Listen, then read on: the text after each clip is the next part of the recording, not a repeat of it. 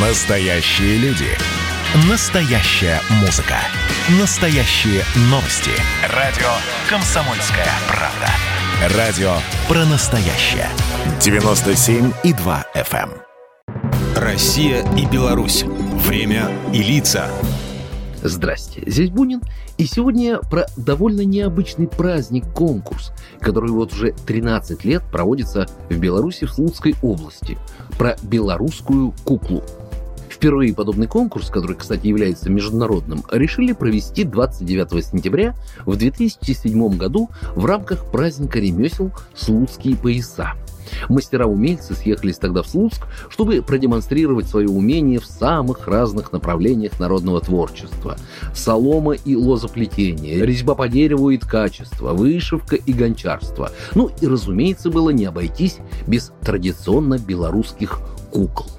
Само слово «кукла» родственно греческому «киклос» – круг, кулек, и означает нечто свернутое, например, обернутую деревяшку или пучок соломы. С древних времен куклы составляли важный элемент в жизни человека. Например, в Древней Греции уроки истории даже проходили с куклами. Они были точными копиями солдат, офицеров, и даже кони у них были как настоящие.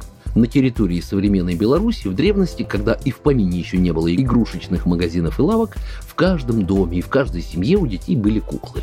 Изначально кукла служила тотемом и обрядовым символом, достаточно медленно превращаясь в исключительно развлекающий ребенка предмет.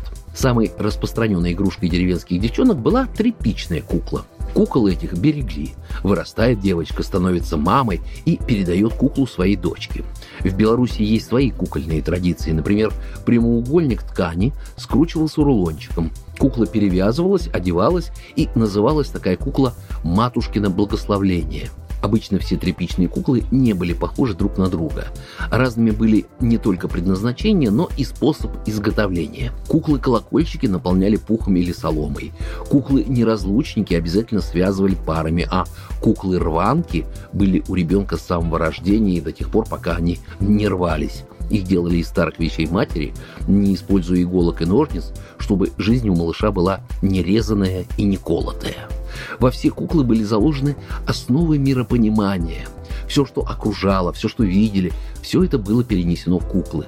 А еще игрушки делались из золы и початков кукурузы, еловых шишек и соломы, любого подручного материала, будь то текстиль, войлок, солома или глина.